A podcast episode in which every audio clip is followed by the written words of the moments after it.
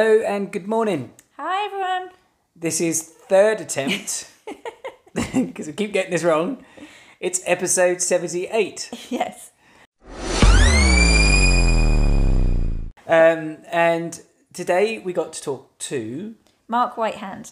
So, how do we know Mark Whitehand? Or rather, I, this is the first time I've spoken to him. So, Yeah, um, I don't know, in all honesty. It, Mark's just one of those people that you kind of end up following on your Facebook and you've got no idea how you originally found each other. Um, so we're, we're Facebook friends um, and I'm in his group, the Storytelling Entrepreneurs, um, which is just a, a fascinating online place to be. It's a great bunch of people and um, kind of passionate entrepreneurs and obviously about about telling your story. And and Mark's a really interesting character. He's always doing Facebook lives. He's got a really kind of interesting point of view on life. Um, so I thought he'd make a great guest. Yeah, so heads up. If bad language you find offensive or you just don't can't stomach it, this is not the episode for you um, because uh, you use a lot of that.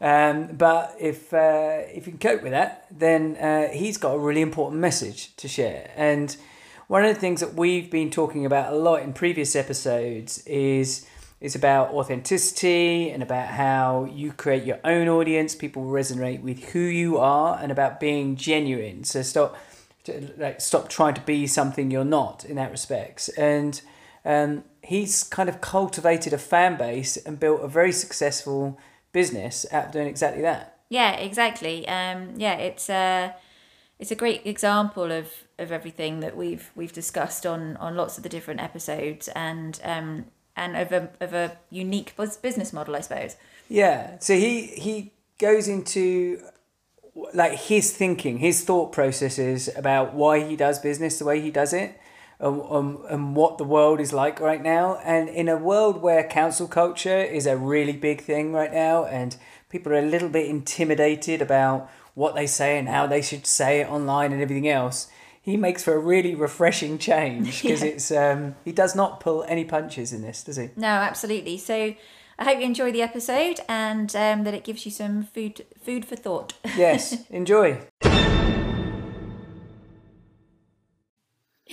Hi everyone, this is Smiling Entrepreneurs and this is episode 78. Today we have with us Mark Whitehand, who is the storytelling entrepreneur. Um, Mark has a Facebook group business um, full of kind of entrepreneurs that want to share their story, want want to get their story out there, and that's what Mark kind of helps people to do. So, hi Mark, thanks for joining us. Hello, it's a pleasure. It's good to be here. So, your Facebook group um, is kind of lovingly referred to as the the stents, you call them, or stenticles. You told me the other day. Yeah, so uh, the dumbest idea in the world was to call it storytelling entrepreneurs because there's more letters in that than there is in the alphabet. So, so we uh, I, I just found a way to shorten it. So ST is for the storytelling, and the ENTS is for the entrepreneurs. So we, I just I was like I ain't saying storytelling entrepreneurs for the next twenty years. That's just going to be a big waste of my life. So. Uh, you know, and they say, no, this is, you spend five years on the toilet. And I'm like, I'm not spending five years saying the word storytelling entrepreneurs. So we shortened it to stents. And then it ended up being, um, they they ran with it, that they being the people, and then they started labeling themselves as stenticles. And, and then there was this, we have this section in the group where there's just a, a there's about 60 words that are associated with stents that kind of is a play on words of everything. And it, it, I can't remember like half of them. They just they run away with it with their own language. But that's cool because you've created a cult. You've created a, a a thing that's bigger than you now, and it's and they're running off with it. And I love that. I'm like shit. I'm not even in control anymore, and that's good. Like let them. I mean, there's a we have a psychologist in there actually from America. And just as a side note, she she said to me once, she said, "You know what your group is, Mark?" She said, "Your group is it's your home, but it's our playground." And she and she said that's the best way I can explain it. So she said, when you go into someone's home, you don't put your muddy boots up on the coffee table, you know, so you, you don't behave like a, a, a dick. But she said, at the same token, you just let us do what we like. That's you, you, you, you liberate. You know, hey, help yourself. The biscuits are in the cupboard. You know, you want a drink? Make one. You know, like like like Yeah. like get stuck in. Treat it as your own. And um, And I love that. I like why why don't we think more like that in the digital landscape as opposed to the you know we it's you go into any group these days and it's like the Gestapo list of rules before you get started. I'm like, oh, I was coming here for a bit of a laugh, a bit bit of fun, and it's like don't do this, don't say this, don't do that, and I'm like, don't fucking join is what I'm gonna do. I'm gonna I'm gonna leave. Like I've come here to play. I've come here to be myself. You know, it's like, and I think it. um I think you've got to let go a little bit, but then it's the internet, so it's you know it's riddled with scumbags and just yeah. knobs that just spam and, yeah. and you know they're with an ulterior motive. And then uh, we were talking about this yesterday, Kate. Like when you call them out, they, they flip it back at you really quick. I just tell them to fuck off. Just like, hey, you don't play those games in in my house. It's like you come into my house and then start trying to get everybody into your house. It's like that's not how it works. You know, it's it's just it's dumb. It's like just chill out, man. Have a coffee and just you know be with people for a bit instead of saying, "Hey, everybody, let's do the conga to my house at number twelve up the road." It's like, no, dude, get out.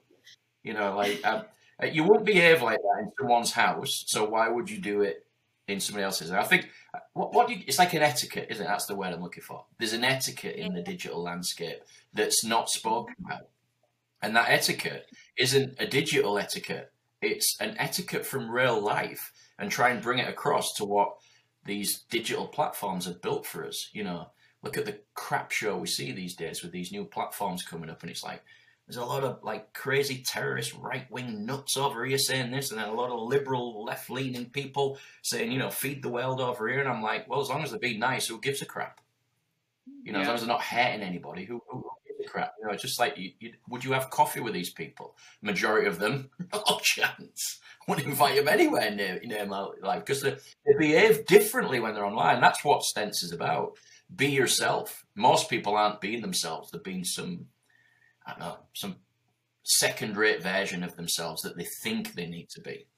What would you what would what do you call it? I was trying to think of the other day. It's like pretending. It's like it's like acting. It's like it's like a facade. You you put it on when you go online, and and I think the reason is there's no consequence.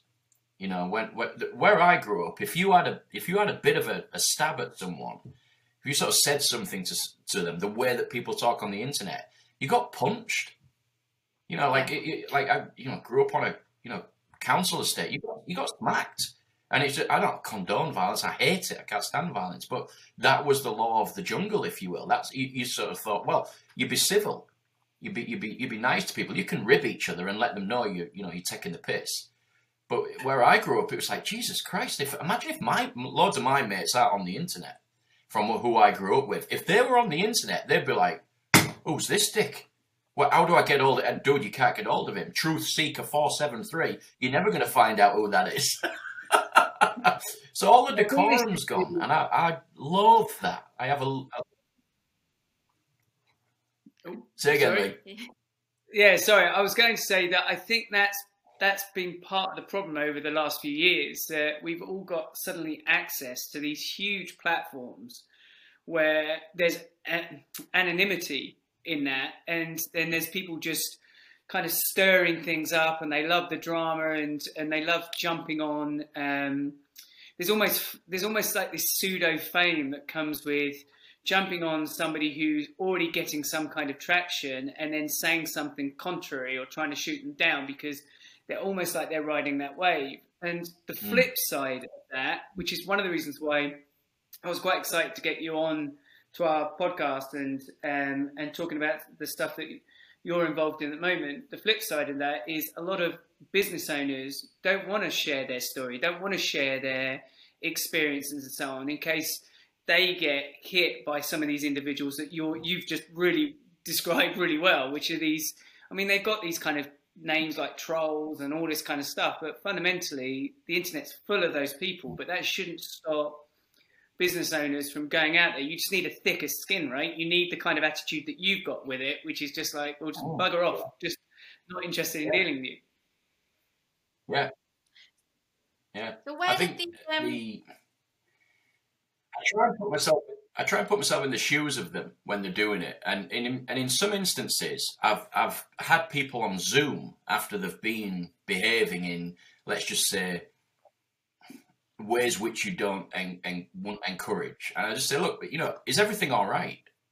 You know, and you get into conversation with them, and you can kind of gauge it. And I, I'm a I hate making like mistakes where I think, fucking hell, Mark, if you'd have just stopped and thought for a second, you wouldn't have balls that one up. But sometimes, because I'm, I'm, into storytelling, so I fall for the thing. I, I, I, get emotionally pulled in and then I make decisions from an emotional place. And that's always a, a, a tricky place to be in because you're vulnerable. You, that's, that's where most of your cock ups are going to get made. But it's also where some of your best decisions are going to get made. Because, like, you know, if I think of hey, you shouldn't make decisions emotionally. Good luck with that. Like, like I fell in love with my wife, and that was a very irrational thing to do. You know, like, like all, like I fell in love with her. I was 17, 18 years old.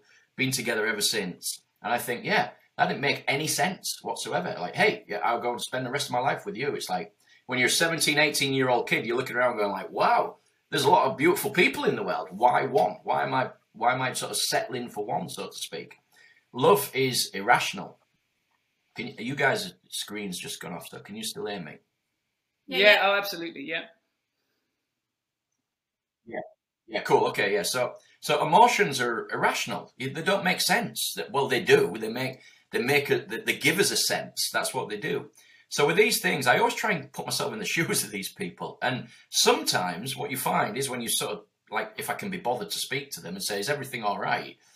sometimes they just go combative and they just come at you and it's just an abuse and a tirade and, and i'm like whatever dude like i'm not into this so um, you're just talking to yourself you know i hope everything's all right in your world it's never all right if they're combating because i always say that you know all attack is a cry for help that's all it is when anyone's ever attacking you they're saying look my life's got something wrong in it and that's why i'm attacking because people don't go around attacking for no reason they, they, they need some help with some something and they don't know how to ask for it. And I, I bet you'd find 90% of the time that would be the case. So sometimes I'll engage. If it's just combat, I'm just like, I ain't got fucking time for this. Like, let them go figure this out then and whatever. But in some instances, you actually find out what's going on. And I'm interested in that. I'm like, well, what is up then? You know, why did you do that? Why, why did you get pissed off when I told you that's a bad thing to do in my house, in my digital house? Why did you do that? and you can learn a lot from these people. Because uh, one of my mentors sort of says to me, he said, the second that all you have are cheerleaders, way to go, Mark, you're awesome. This is great. He said, you've got the wrong people around you. He said, you need people that are going to challenge you and test you, push you, and kind of disagree with you. And he said, you don't need assholes. He said, you don't, you don't need people that are just like being, I don't know, like just being annoying, you know, for annoying sake, let's just say.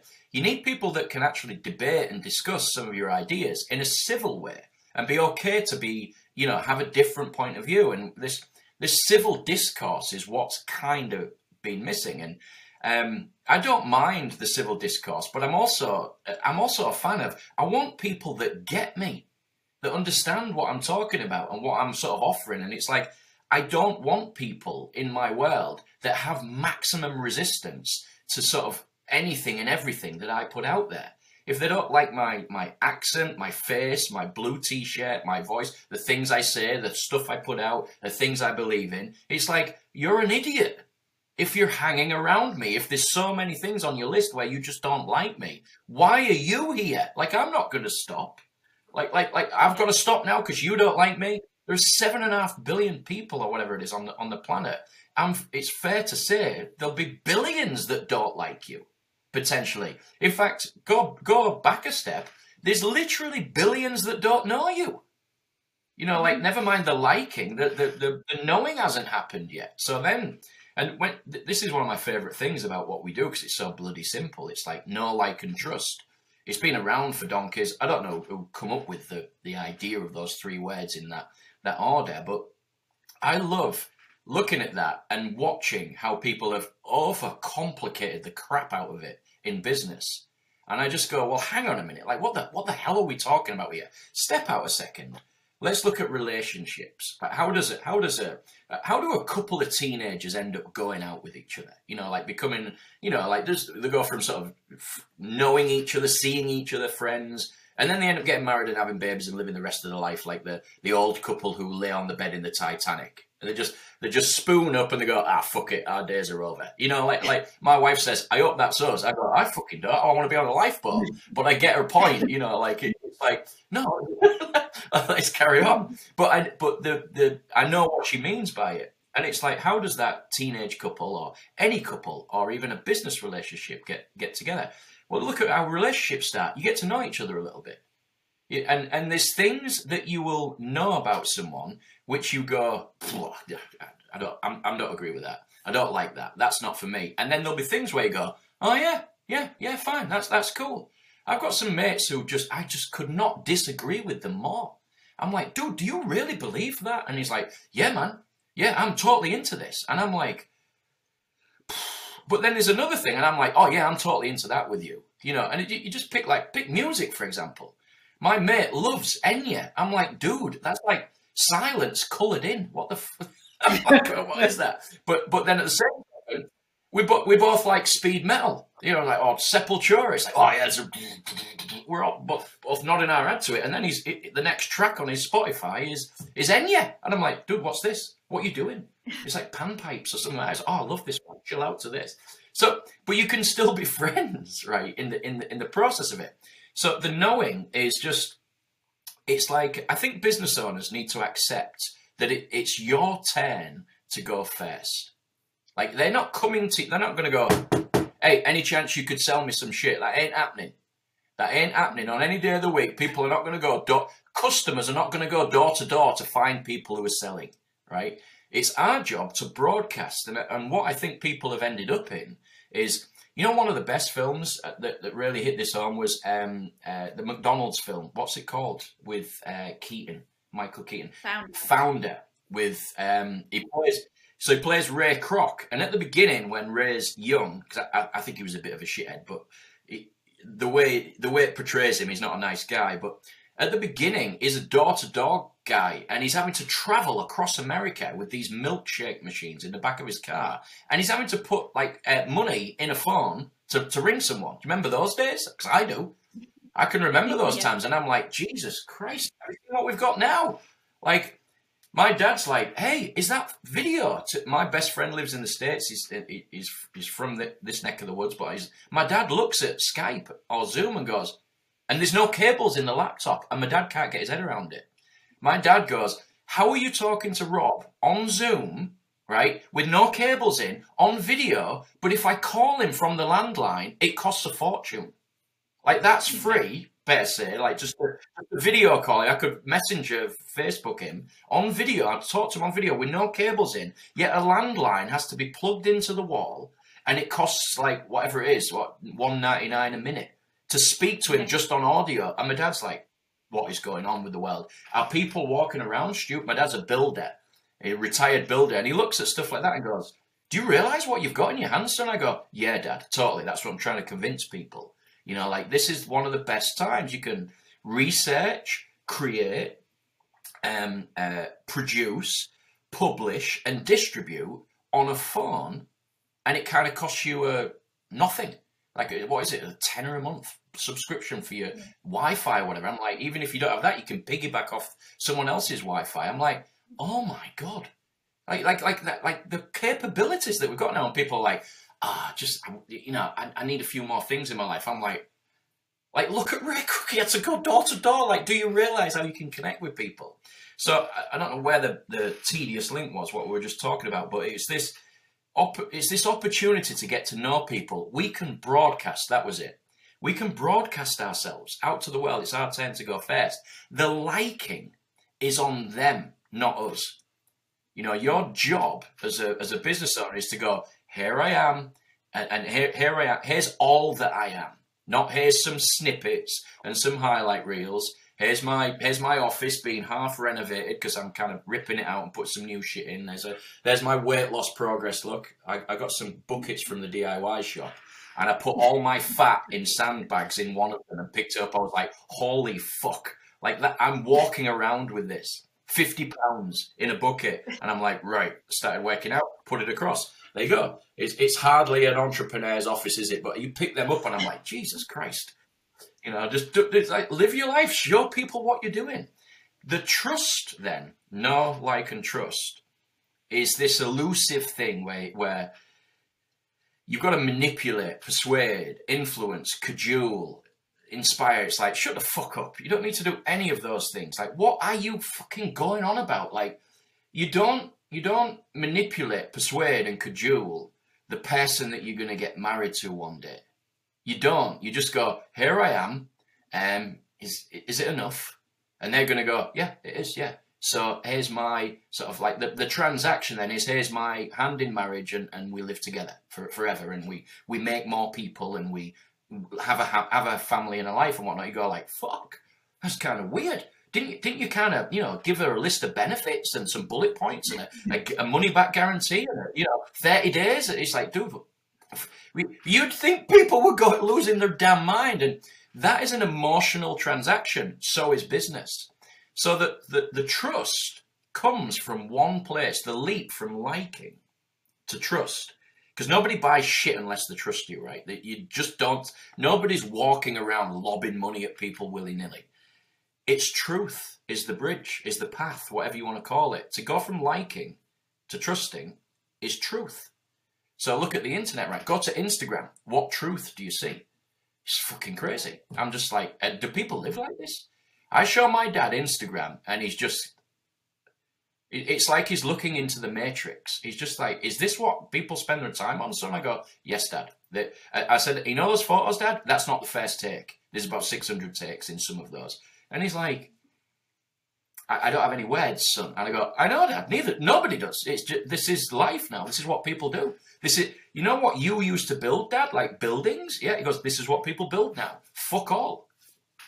Just like, what is this? Nothingness. Just doc- it never have lives been so well documented and, and so less lived.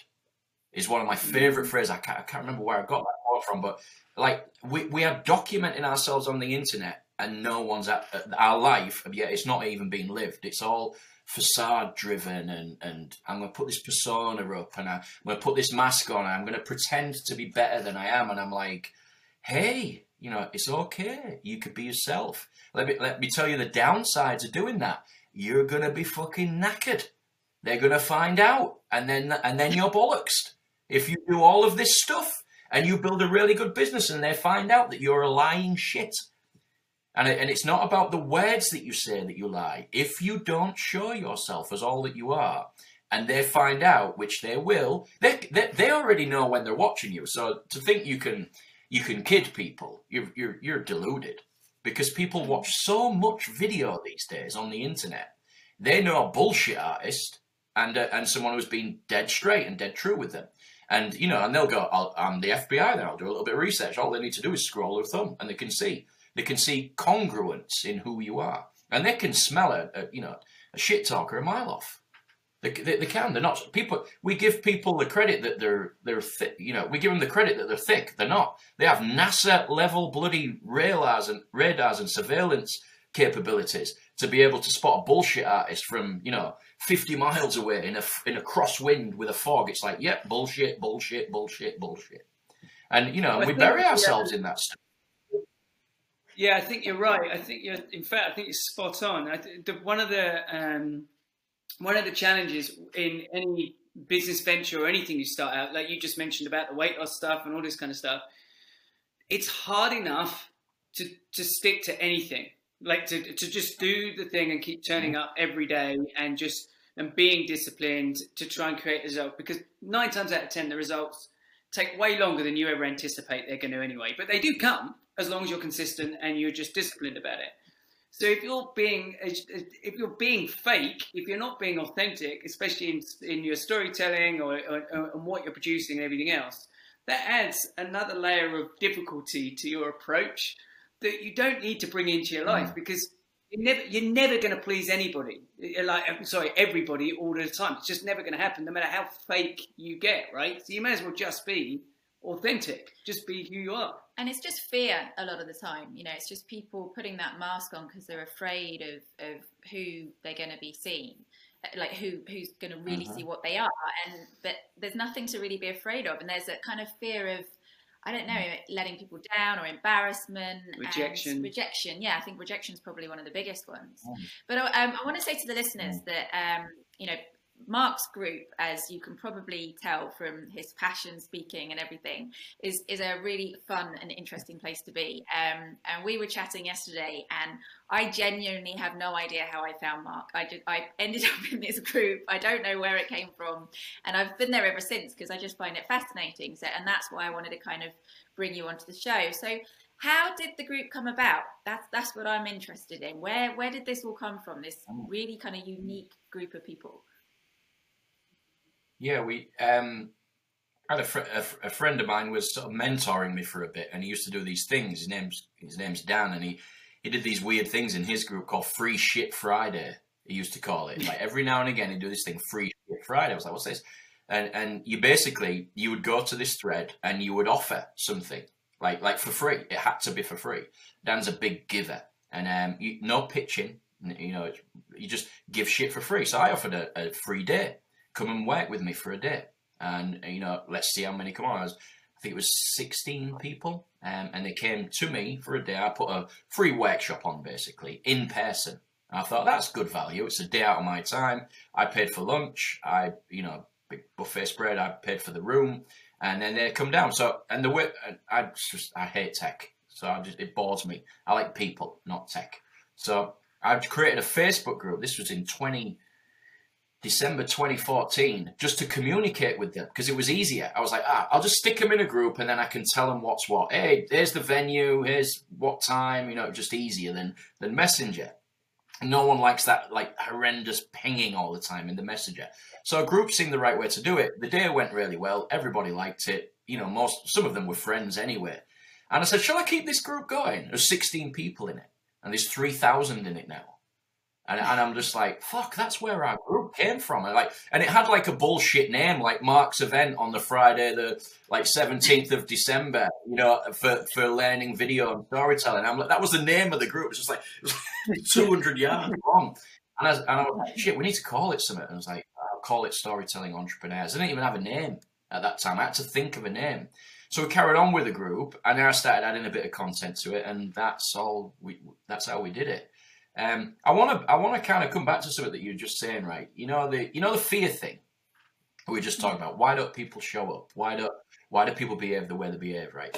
I have this theory. It'll be it'll be a lifelong theory until I kind of get to the bottom of it. Right? My theory is that there are two massive fears that plague majority of us in the in the business space when it comes to like like I don't know, trying to figure out ourselves, as it were. And they are this, right? Number one is that we're afraid of being judged, but I'm gonna I'm gonna colour this in a little bit. It's not that we're f- afraid of being judged. We're afraid of um, of being excluded, not rejected, actually excluded. Which which mm-hmm. if you, if you look at what sort of judgment is, it's like, hey, I'm wearing a, a, a I'm in Doncaster, you two are, are where you are.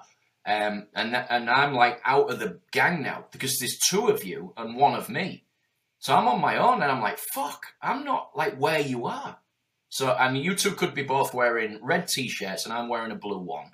And then you go, hey Mark, why are you wearing a blue t-shirt? And I go, oh fuck shit, what does this mean? Right? And all of a sudden, I'm, I'm, excluded from the from the party, from the group. I know that sounds trivial and, and, and subtle, but when you break that down into a, a, a human being with a business idea, putting them out there, and then getting judged, because they will, they'll get judged, you know, in a positive and a negative way, whichever way you label and and and judge that, as it were. But what humans do not bloody well like is to be excluded. So that then starts to really freak them out on the inside. So they start going, well, how do I become included then? So, like, if you're listening to this and you, you, hear my voice, what if it's turned into this just so that I could be accepted? Hi, everybody. My name's Mark, and um, I'm from Yorkshire. And um, I would like to talk to you today about storytelling and videos. Like, what the fuck is going on? Where's the other dude gone? And just to be not excluded, start changing who I am just to fit in. How the hell am I going to keep that up? The first people that are going to go mental at that are my three sons. Dad, what are you doing? Stop with that silly voice. Where's my dad gone? what if I don't stop though? What if I continue with it because my inner game's going bang? what do my kids then start doing? Well, they know who I really am and they know who this imposter is or whatever, and they're going to start modeling that behavior. Not, not, they're not going to copy my new voice and all that. They're going to say, you're not allowed to be yourself.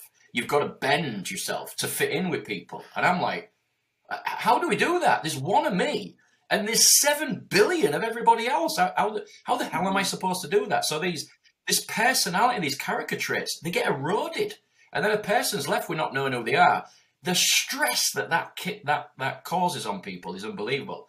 So the fear of being rejected is the big thing through judgment, as it were. So I'm like, hey, so what's the answer to that, right? So I'll, I'll come to that in a second. But the second one is um, not being enough, and put any label you want next to that. It's just like some degree of we call in sort of coaching terms. It's often referred to as lack or often referred to as scarcity, not as in the marketing sense, like, hey, you have some scarcity in your copy and all that shit. It's none of that. It's like, um, I didn't do enough work today and I've not got enough rest. It's like, oh, well, you're double fucked then, mate. How the fuck am I supposed to balance those two? You know, like, I didn't do enough work today and I'm not, and I'm, and I ain't got enough rest. Uh, and it's just, but then it, I'm not, my voice isn't quite right. You know, I'm not, I'm not putting enough content out there um, you know, my voice isn't isn't attractive enough to help people be. I'm not. I'm my my copy's not quite good enough. It just fucking shut up. It just goes on and on and on and on. And if you look between the lines, with so so not outside of business, the amount of people that speak, act, and and operate from a place of lack, and I'm like, fuck, geez, how like, and these two things. If I unpick someone, if I get behind the behind the scene, I go, hey hey, what's happening? You all right? What's happening? Is my is my favorite question because then they'll point you in whatever direction is happening, and you just get straight to the case. So they'll go down that route, and you always find these two. It's fucking never not happening. It's like, hey, I'm afraid of what people might think, say, or feel about me. I'm like, all right, and I'm not enough in some way, shape, or form. The answer to both is really simple. Um, if you wake up in the morning, open your eyes, and you, you, you know, you like literally the moment you wake up, you must tell yourself who you are. Like, like, and I think a good place to start with that is some values. So my three values are, joy, truth, and love. Those are my three core values. They fucking torment me because I can easily fall out of alignment with them. I can be a bullshitter, uh, you know, a miserable, grumpy bastard, and not very loving in a heartbeat. One thing can trigger me, and I'm just like, what the fuck am I doing? How did I get here? And that can go on for a, an hour, a minute, a day, a week, a month, a year sometimes. And I'm like, what the fuck is wrong with me? Like, these are your values. You're spitting them out. You're writing them on your post, and you're not living in alignment with them. So the practice is set a bloody reminder, and when you wake up, go, right, okay, my name's Mark, right? I'll accept that. Mum and dad call me Mark. Right, I am joy, truth, and love, and then live through those. So if I if I start having a pop at someone, that's not what love would do. If I start bullshitting someone, that's not what truth would do. If I start being all bloody, you know, heavy and everything, oh, you know, woe is us and doom and gloom, that's not what joy would do. So I have to live through those. And here's what happens the judgments come into you all the time, regardless of what you do or what you don't do. Hey, Mark, here's who I think you are. Hey, Mark, this is who you are. Hey, Mark, this is what that means. And I'm like, all right, but I don't have to prove you wrong for me to still be right about what I told myself this morning when my eyes opened. And people go, What did you just say? I go, You fucking heard me. When I woke up this morning, I told myself who I am. I don't need you to tell me, and I also don't need to disagree with you. You can have your judgments. Mark, you're a shithead. Oh, fair enough, dude. I'm joy, truth, and love, and I'm living in alignment with it. You can think what you like. You're free. And and if people could practice that, so, so what Mark Manson's book is it, you know, the subtle art of not giving a fuck. It's the same thing, but that doesn't really hmm. tell you how to do it. It doesn't explain what it actually bloody is. And then with the not enoughness, which is just what cripples people, is fucking heartbreaking watching it. Just like, would you just stop talking to yourself like a bastard? You know, it's like not enough, not enough, not enough, not enough, not enough. It's just like, good God. Like, if you lived where I live, you'd get a smack if you talk to people like that. But you'll tolerate it in your head. So I say to people, Kate, we were talking about this yesterday. Like, I use one of my kids, so I'll, I'll pick Zach, and it's like, hey, Mark, yes, is Zach enough? It's like, watch yourself. Like, you asked me about my children and whether they're enough. Where are you going with this? Of course, he's enough. Is it that the parent-child thing is really easy to, to get an idea on this? So go, okay, so is enough. Yeah, yeah, of course is enough. Zach is enough. He's my boy. He's sweet. He's like, he's great. Okay, you know, um, do you appreciate him? You fucking watch yourself. You do, you're on tender ground. It's like, is he enough, and do I appreciate him? That is a given for my children, and any parent, it's the same. It sounds absurd that you're even asking the questions, but remove the child and ask them about their business. Hey, is your business enough? Uh, well, come to think about it. Um, you know, and then, hey, do you appreciate your business? Do you appreciate your customers? Do you appreciate the money? Do you appreciate your life? Well, you know, it's like, the fuck is going on here? Like, it's just completely opposite behavior. So the answer is appreciation. You w- judgment. Wake up in the morning, tell yourself who you are, and don't you don't have to prove other people wrong. And then for uh, for enoughness, you can see I'm fucking passionate about this shit because it works. for enoughness, you appreciate. It's an it's an active thing you do, and people go, "How the fuck do I appreciate something? What should I do? Should I be walking in the woods and say, I really appreciate this pen?" Or, no, or, I'm thankful for this pen. I say, it's not fucking gratitude. You sound like a mental person. If you're walking through the woods and going, I really am thankful for that pen back in the office. Appreciation is love. It's a downstream of love. So, so what you do is you go, right, okay, like, like show your love for stuff. How do you love something? It's like, hey, I'd lie down in traffic for my children. That's love. That's commitment. That's that's desire. That's a, a I don't know. It's just it's it's unconditional. It's emotional. Good. Use that. Leverage that. We've all got it for crying out loud. There isn't a person on the planet that would just walk down the street, right, and go, "Wow, look at that man punching a puppy." We'd all intervene. We'd be like, "What the fuck are you doing? Like, like, stop that. That's not what love would do. We're like, get him off."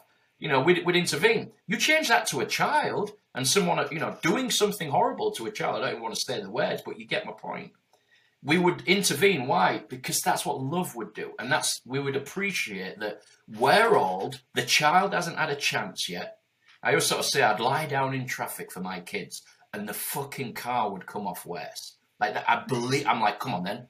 Even if it was a Volvo, you know, like that doesn't break, I'm like, fuck, I'll fucking have you. It's like, dude, you're a meat bag. That is a metal car traveling at 70 mile an hour. I'm like, fucking, if my kids are in the way, i fucking shoulder barge it off the way. There isn't a, a, a part of my being, right, that, that can disagree with what I've just said, but I do it for other people's kids as well. Why? Because I've had my innings, even I'm 47. If you've got a four year old, I'm like, oh, fuck, is this my life now? I've got to choose to pull that baby off the motorway and I might die. Fair enough. I, like, I, like that's in. What is that? What is like? We need to question. What is that? What drives that? It's appreciation. It's love. It's like I know who I am. You do the right thing, and it's like, uh, where are we going with this market? It's like, well, we're seeing people like Jordan Peterson and, and other sort of philosophers and psychologists tell us simple shit like tidy your damn fucking room. I'm like, is this where we've? Is this how dumb we've got? It's like, yes, it's how dumb we've got. Get back to some basics. And the big problems that have, you know, turned into sort of nuclear bombs on the on the sort of personality and psychology of things and the inner game have become overlooked just for the sheer explosion that's going on. It's like, hey, dude, what? You know you are. Be that. Hey, you know, hey, love, what? You know, appreciate yourself. Stop talking to yourself like a shit. All right and give them a wink, and they go, "Oh yeah, it's fair enough, actually," and we don't disagree with it, you know. And, and those are those are problems that are hidden behind the scenes of nearly everything. Hey, my funnel, my sales page, my business, my clients, my pricing, my you know my cash flow. I'm like, what's going on?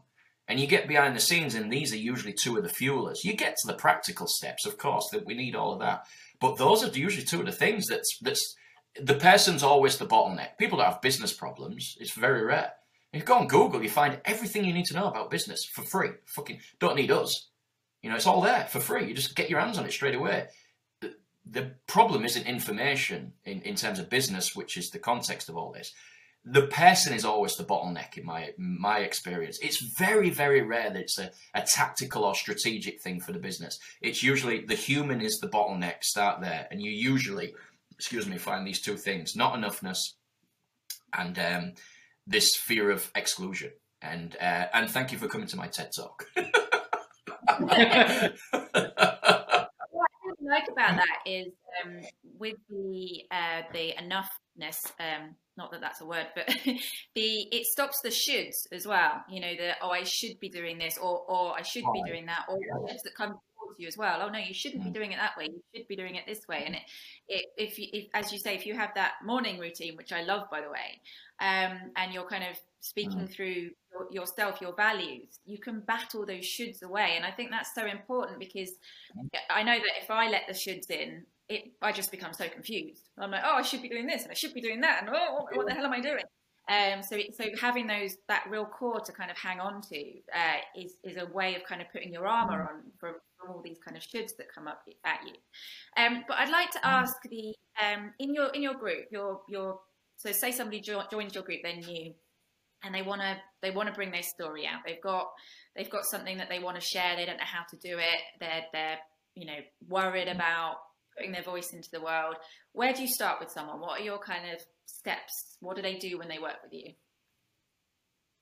Yeah, yeah. It's um I think the most important part is for them is for them to understand that I understand them. I know what their problems are and, and that's that's usually the best place to start. So before they even get into our world, the need my opinion is the worst clients I get don't don't understand me. They don't know me. They've not had any any freedom to explore who I am. They haven't had a chance to binge watch Mark and see what Mark stands for and who he's about and all this type of stuff. Because when they come into my world, then if I've got to start doing that work, it's a fucking nightmare. I'm like, God, have I got to explain everything? It's like, can't you just piss off back out and learn stuff first? Like, get to know me, find out if you like me, see if there's a, a, an element that from from their perspective that they feel I'm telling the truth, which means there's a chance they're going to trust me. If the trust is there, I don't like people buying from me who don't know me. I don't like people buying from me who go, "What's your group all about?" I'm like, "Fucking, you're not allowed in. You need to stay out here." and just and learn what we're about out here first. I prefer that, and the reason being is it's a fucking nightmare when they come into the back end you know, into, into uh, past the velvet rope. They're like, oh, I don't really know anything about you, and the problems that we have with them type of clients are a nightmare. So I like people to have, I, I label it buying in rather than buying. I like them like them to have bought in. When they come in, then it means that I can open a narrative straight away with, I know where you're at. You know where I'm at. And they go, Yeah, we do. We've been watching you. I say, And now I'm going to prove to you I know where you're at. So, some of the things we've just been talking about are things that they're aware I've been already pre-framing with them, talking about the problems that us business owners have. And then I just want them to be able to do one thing, and that is choose. That's it. I want them to understand that they have choice, that I'm not there. I fucking love accountability. I like, like, you get me on my soapbox. I'm like, are you fucking kidding me? Like, let me get something straight here. And they go, yeah, they go, right. So you're a business owner. Yep. You have a thing. Yep. That solves a problem. Yep. For a certain person, certain type of, you know, avatar, target market, whatever. Yep. And you're going to, you're going to exchange it for money. Yeah. So they're going to give you money and you're going to give them the thing. Yeah. And you need to be kept accountable to do that. Like you fucking better tell your audience right now your people, your customers, that you have no desire to do any of that and you need like some gobshite from Yorkshire to tell you what to do, to get out of bed, brush your teeth, do it. Like that's gotta go straight away. So I say, look, I'm not interested in accountability. If you want me to keep you accountable, get your fucking checkbook out. And the reason that I would say to someone is, give me a fuck ton of money to do this. Like, like, hey, hey, go, it's 10 grand a month. They're like, what? It's like, it's 10 grand a month for me to tell you what to do. And they're like, and then I'm going to call you to ask if you've done it. And you better show me it. And I'm going to keep doing it. I'm going to keep pestering you like that. And they go, I, I, and I've got to pay it. Like, you've got to pay a lot of money because here's what happens, right? You go from being their accomplice to their adversary overnight. They're like, fuck you. Because people don't like to be told what to do, they like to make decisions. So I say to them, look, I don't give a shit what you choose. You come in my world, you we can start in many places, and I don't give a shit what you choose. I give a shit that you choose, that you get to choose, that you're given the opportunity to choose. There's many places people can start, and many people are at different. If you think of a sort of a timeline of a of a journey, just in the context of you know showing up, telling your story, maybe using a bit of video, it, most people are about here. you know, in many occasions. So like this is you being like brilliant at it, confident and clear and certain, and that there's the start line, and they're about here. They're like an inch into a 24 inch sort of journey. You know, it's, it's just like, oh God, I'm right here. So it's like, hey, you know, what, what does it feel like right now? Do you feel like you just need a bit of help getting clear on some shit? And I'll sort of start teasing them. Hey, do you feel you need to? You want to just get started, see what happens? You know, you know, eat the frog, jump under the bus, and you help them choose. I'm not a big fan of here's the fucking program, follow it step by step. Like you got to just do all of these things.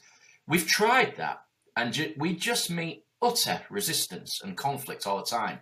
And people get to the point where they go, "Oh, thank fuck that's over." We do like a 30 day challenge or something, and if you've got people saying that, you, have got a problem. You know, like they shouldn't have started it in the first place. So we have been racking our brains for five years, and it's still a work in pro- progress to try and go, okay, where do we draw the line? But but how much do we do from sort of zero to the line?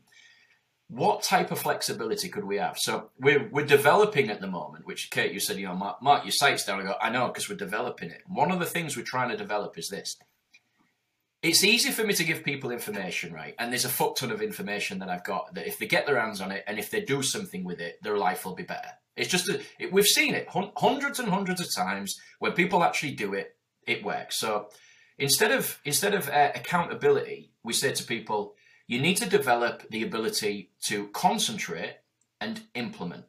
And they go, what? And I go, you need to take, you you need to be responsible to concentrate and implement. Fuck accountability. You can't afford it. You don't need me on your ass. You don't need me kind of being, you know, that devil. If you can't do this as well, I say to people, you're technically stealing from your audience if you don't if you don't fess up to that.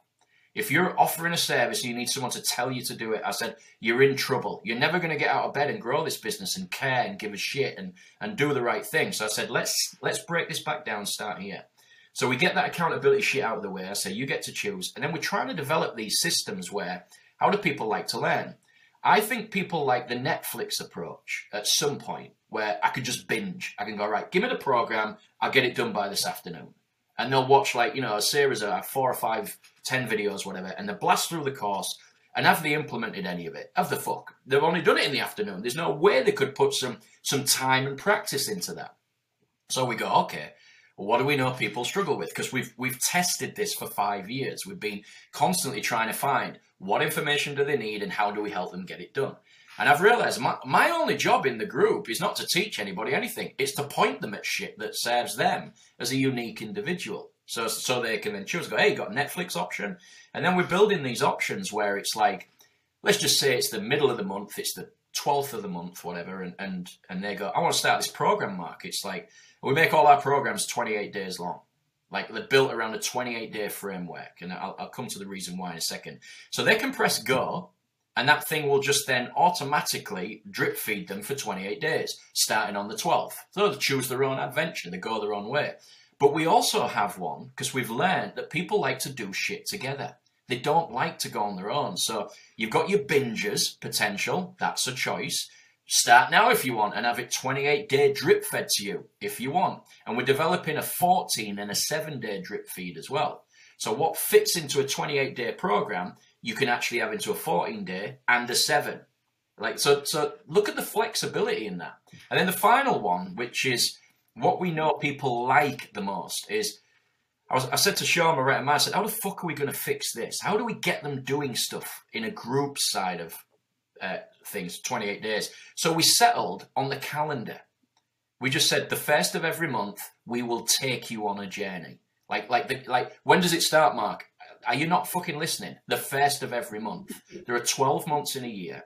The first is always the first and there's always 28 days. So we designed it so that it would fit into February, basically. That was the reason for the 28 day thing, so we don't have a problem. We will always take December off because fucking no one wants to do anything in December. But for the other 11 months of the year, we will have like like a implementation program running on the first. You choose what you want to go learn, but we all go together, so to speak. And I'm and I'm like, right, okay, so how many programs are that? Netflix, 28, 14, and 7, whenever the fuck you like, and then the 28 on the first. That is five ways in which you can choose to do the same shit. And then if they go, Mark, fuck all this, I don't want it, I go, right, okay, so you need me. That's the only other option. They can either leave, do that, or they need to go even faster. And in which case, they come and see me, and I say, right, you need to join what I sort of like placeholder called at Stents Elite, and it's basically one-to-one coaching with me. And it's like, right, sit down, let's do this. Let's coach and mentor. I sort of keep switching caps: coach, mentor, coach, mentor. So sometimes I'm saying, you fucking better do this. This is the thing that you should do. I'm your mentor. Listen to me. You're dumb if you don't because you're paying the money, right? And then other times I'm like, take that cap off, put the coaching cap off, and go, what do you think you should do? What do you think would be the right option here? And, I tell them when I'm switching caps, I should have them on a mentor, coach, and it should should say it on the thing. Because coaches ask questions, mentors give you instructions and information. That's mentors are bus drivers. They hey, get on the bus. We're driving to the coast. It's going to take 20 minutes. I'm going to go at my fucking pace. Sit down, shut the fuck up, and here we go. But the coach is a limousine driver. When you get in the limousine, right? You get in the limousine. What does the driver do? He goes, "Where would you like to go, sir? And and how fast would you like me to do that?" That's a coach. So the, the difference between the two is important. I don't like doing lots of coaching because I have to shut the fuck up. And I like expressing myself. You know, people say, Mark, you talk too much. And I go, well, thank you.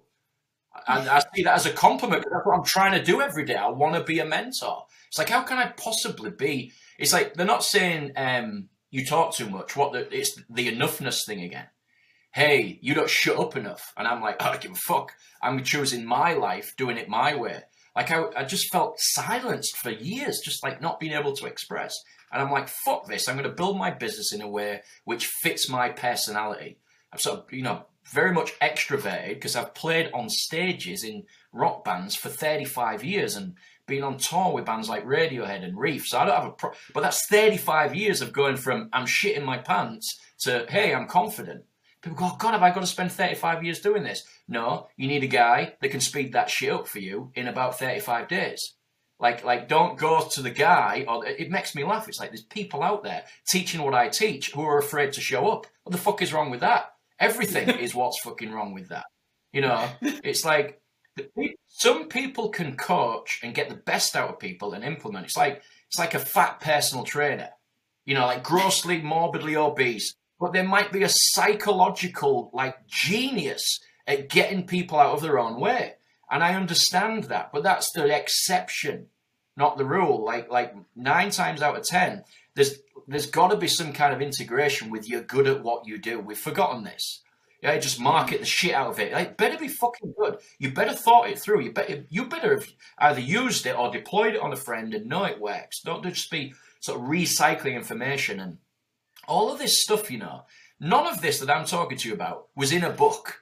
Was it was on a coaching program? It, it was just learned through moving the pieces around and just getting you know into it day after day, listening, asking questions, fucking up, trying stuff, and and we've forgotten that. We've we've completely just got out of the way. Here's your blueprint, three steps, and you'll be a gazillionaire. It's just like well, well, where's the people then that did the steps that are all gazillionaires? That's the only question I have. You know, like, yeah. show me the social proof that is irrefutable that proves that. And I say to people, you know, don't expect quick results with us because I don't control that. You do. That's that's your fucking job, not mine. I'm going to do what I know I'm good at, and I'm going to try my best to create as many options so that there are as many choices to fit you, not just like over. You know, when you go in these vaults, these online vaults, and it's like, oh fuck, and there's seventy two thousand like like things to do, and I'm like, oh good god, like, and and what do they do with it? Nothing. they just go fuck that. I'm never going in there again. We, we have a lot of shit, but we have some ways in which they can implement with it. And as I said, the the best one, which I think when I think back, I think, yeah, everything I've ever done that was fun and that I got good at and that I did, I did with other people. So, you know, I played in a band. That's creating shit with other people. I went on a first aid course. There was like 20 of us on there and it was a riot. It was brilliant. You know, I went to school with like gangs of other bloody people and learned stuff in groups. And I think it's that let one of the one of the sweetest things that we see. It's just like it's just the best part of the business is watching them learn from each other in like the comment sections and and you know as, as like we put a, a task up and then everybody goes at it same task if it's all you know on a program and seeing like some people going a bit faster, some people a bit slower, some people cheering the other person on, and I'm just like, ah, fuck, this is the sweet spot. This this is what we should be trying to figure out. And it's that human connection, relationship stuff where they, they don't feel siloed off into some kind of bullshit vault where they're just doing shit on their own because they're, they're learning from the other people that are on like the sort of same page as them. And that's the sweet spot. That that's why I like membership. I, I prefer my business model to not be one to one. I'll sort of do it when I want to do it. Which sounds real elitist, but I take clients on when I want to take them on and and it has to be uh, me. So get this, get this for positioning right, and it's not just me being an asshole. It's like me selecting the client. Like they do not fucking get my time or energy. Like I don't need the money. Money's nice to have. I want to make profit and all that. But at the expense of me loathing that process, that client, that subject, fuck that. That, that life's too short. And people that, and trust my mentor's terrible. He says, You've sucked a few dicks in your time, haven't you, Matt? Metaphorically, meaning I've done jobs I didn't want to do. Like, yeah, yeah. I'm just like, Oh, God. Like, can you stop using that metaphor? And I'm like, He said, Yeah, but you get it, don't you? I go, Yeah, yeah, fair enough. Because, you know, I use that metaphor because I, I, I don't want to put one in my mouth. You know, it's like I am a, a, a, a heterosexual. you know, and I think you could switch roles as well if I was. I'd you know, you you you know, you've been down there a bit, and you might like, yeah, yeah, yeah. But you get my point, right? I'm just having some fun. Like the cancel culture people will see this now and call me some fucking racist bigot. Like, fuck you, cancel culture. You can't cancel shit. I cancel you. You know, like, you know what I mean? Like, you're right. Like, you, you, you shouldn't have called yourself cancel culture. the, Say uh, again, Lee. You're right about, you're right about cancelling. Uh, like taking on board the wrong clients and all of that stuff. And what I also like about what you said was the um, the fact that we get ourselves into situations sometimes where, or there's a lot of people selling that get uh, rich quick and get my course and you'll get this at the end of it and all this kind of stuff. And I've gone on a bit of a binge watch of um, Mike Winnet's stuff, Contrepreneur. We were talking over about recently. Oh, really? Yeah. yeah. I, I love it. I, am fascinated by it because I, uh, there are some good messaging that comes from that kind of stuff in terms of empowering people to take the journey to go off into business and all this kind of stuff. But um, there's definitely some sharks out there, and and you, what you said about the look, it, it's down to you. The results down to you. Like we can give you the systems, the processes, the the the education around how to go from A to Z, but fundamentally it's down to your implementation right. and, and all of that kind of stuff. And we have the same thing with our franchisees. There are some franchisees that we bring on board that from like literally before they've completed their blasted training, they're already making sales and they're hitting the ground running very, very fast. And you get others that can take a blasted age before or they get running. waiting for you, like give spoon feed me, spoon feed me, spoon yeah, feed me. Yeah, yeah. no, that's you're a business owner. yeah, and you can't if you're in any kind of role involved Oh, so I was going to say. I was just going to any... say most people. Go on, go on, Lee. Sorry. Good man. I was just going to say that I think if you're in any kind of role where you are educating somebody else in a particular system or practice or whatever it is, you you absolutely have to be very clear that you're not responsible for their result. That's them.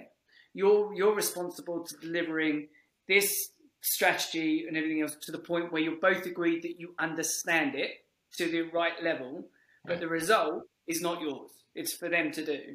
That's my yeah. opinion, anyway. Yeah. I, th- I think what most business owners don't, and most business owners don't truly understand what they sell.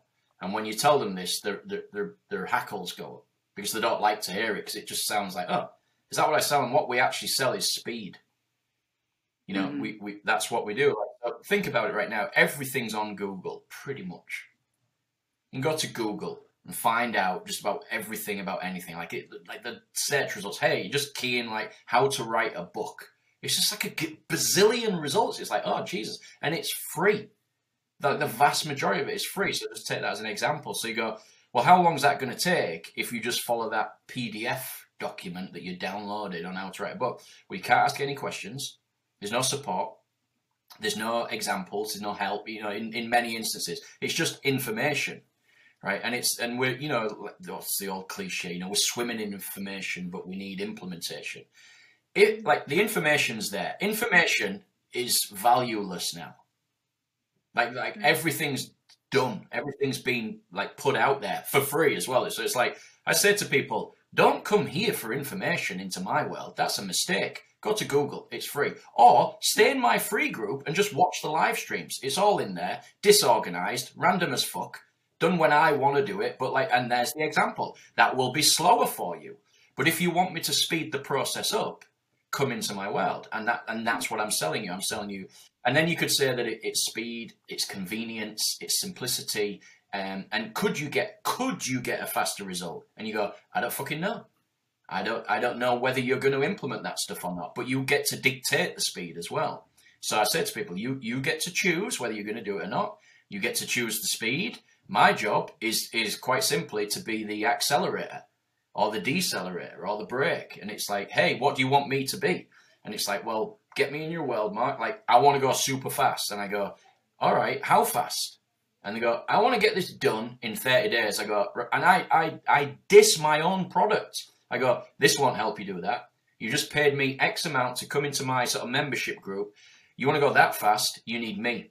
And you need me consistently in a Zoom call or whatever to help you go that, that breakneck speed. You'll never go that fast in the group. It's not even designed to go that fast. And they go, why? I go, well, the fucking programs are 28 days long. How the hell are you going to get there in 60 days? You'll only have got through two programs. Or if they choose the sort of seven day option, they might get through eight at best. But could they have implemented any of that? No, not at all. So if they want true speed, what you want is sort of a customization where where you go to sort of like a, higher level where you work with them as a consultant or a mentor or a coach or whatever. But the um the Mike stuff is interesting because I'm like, all right, I sort of appreciate the creativity. It's funny as fuck. Like it, it genuinely is funny. Like I was watching, go, this is great. So is this a comedy channel? What I what I don't like is I don't like I don't like attacks on people. I like attacks on ideas. I think attacks yeah. on people are cheap. It's easy. It's easy to just call someone a dickhead, you know. And it's like, well, okay, well, what are you going to do about it then? right? You call it out if you're gonna call him or her out if you're gonna do it. But what are you gonna do about it? And I, I was sort of saying this yesterday with Kate. I said, so he's fucked now because he can't offer anything because he's probably going to be like them, and everyone's going to yeah. go, well, you're just as but you've you've leveraged them, and now you're selling something. So I don't know, Mike, and I, and I don't know what uh, you know. I've got nothing against the kid. He's nice and everything, and I've got no feeling sort of towards him. But I'm curious, why are you making this? Because where I'm interested in is what's the meaning of this? Because the the best I can see is Mike seems to have done well, sold his business or whatever, got a few quid in the bank. The the level of money that I've heard he's got suggests that he could probably buy some decent time and never have to work again. So is what he is doing a legacy project as a public service announcement? Right, to say, hey, all you people that are on your way up, there's some real shitheads in there, some real snakes. Here's how you avoid them. Great. There it is. That might be the, the reason why he's doing it. I love that. There's a meaning behind it. But it but he hasn't said that that I've seen yet anyway. Just, it just feels like a punch at I mean it's funny as fuck. Like but the and, and the people that he's punching at deserve it. yeah. it's like, dude, like you're not being every single one of them is not being real. You know, they're, they're a joke an absolute joke, but they just have so much money, so much ad spend, and they get the best sort of bright, you know, persuasive, manipulative minds, and desperate people fall for it, and they give away like, oh, my last grand and my last hundred dollars and my last forty-seven, and people are doing this, and that's real bad. So what can we do to fight back? Well, fucking be in the be there, help them, help them with free shit, and help them help them come into your world at whatever levels you can't help everybody, but if we all were just a bit better and a bit clearer at this, and you know, Mike's contributing towards that, we're contributing towards that, trying to get a different message out there. Stories sell eventually. There'll always be these these twats. I always think of the internet as this: it's three three space three uh, phases. First, when the internet came out, what the hell is this? Then phase two, let's abuse it. And now we're in phase three. It's like, let's not abuse it. Let's try and kind of leverage it for good. And that's, and we're seeing that now. We're seeing people trying to be better, people trying to do the right thing. Social media has helped that because you can't hide. Like it, it's like this, CCTV into your life. It's designed to be that way. So you can't be like phase two, where you could be, hey, I'm the world's leading authority on dog walking. Dude, do you own a dog? Nope. and it's just like the, and they're making millions on dog walking books. I'm like, what the fuck is going on here? This is this is totally nuts. But social got rid of that. You can't hide now. And then you know the the the masses got a smartphone and a laptop and an iPad or whatever, and and are scrolling and have an account and are posting pictures of their dinner and their their birthday and, and just stuff like this. And they're seeing us and they're going bullshit, bullshit, bullshit. Oh, that's funny. Cat video. All right. Okay. Oh, oh what's this guy about? You know, and mm-hmm. whether there's many ways which we're trying to figure out just how to connect with them. And I, I say, look, be the ironically, I said, just be the coffee version of you is the phrase I use. It's sort of one of my signature phrases. Go, what does that mean? It's like, go find a friend, yeah, who you're really close to, yeah, sit down for coffee with them, yeah, and set your smartphone recording just over there and, and talk for an hour so that you forget it's there. You know, don't have this selfie screen facing you. Just let it go.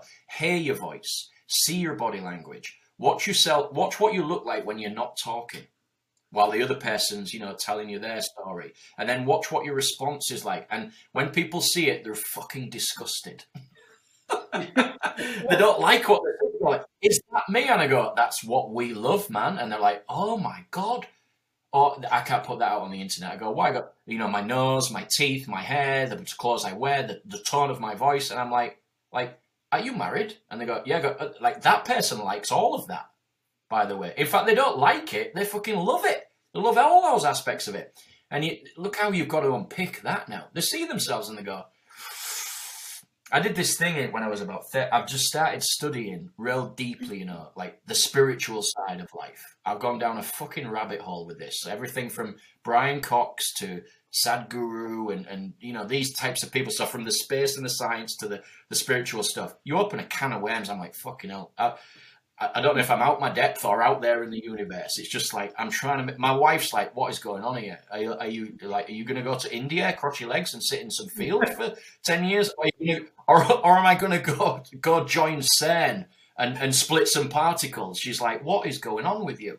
But the one thing that I've I've discovered right is some memories have come back that I'd forgotten about, and I'm like, "How in the hell is that right back there?" And it just, and, and you know, 30 years later it comes out. I can remember being in my mum's, living with my mum and dad, in the bathroom, looking in the mirror, right? Like real close, like, and, and staring at my features, about 12, 12 years old, 13, no idea about life and, and any of this stuff. And I remember thinking, is that me? Looking at my face, my, just my skin, my nose, my teeth, my hair, everything. I was just like, uh, is that is that how people see? I remember asking these questions. And I was like, who the fuck's asking? So I'm in there, like, like consciousness, my spirit, my soul, and I'm looking at this meat bag, you know, this this this, this bag of flesh and bone, and just going like, that's your thing, dude. That's your, that that's your Ford Escort that you drive around in. I'm like, this is fucking weird. I had no connection with who I was. You know, in terms of like, that's your body, dude. that's what everybody sees. And I'm like, hmm.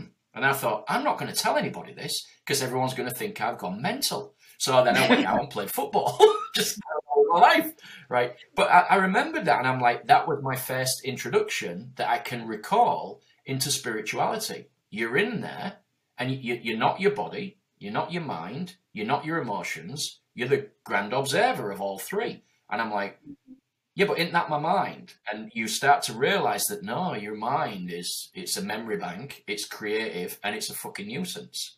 It does all three. And if you and if you go in there, you'll not be aware of what's going on out here ever. You're in your mind. You're in a you're in a bloody another universe, right?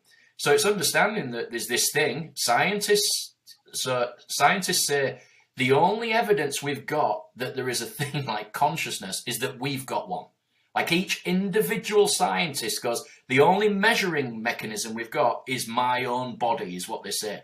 There's no device that you can plug people into and say, here's consciousness. It doesn't have any fucking thing that you can measure or plug it into. And so they all go, it doesn't exist because we can't measure it. And then I go, well, you've got one. It's in there, isn't it? And they're like, oh, fuck.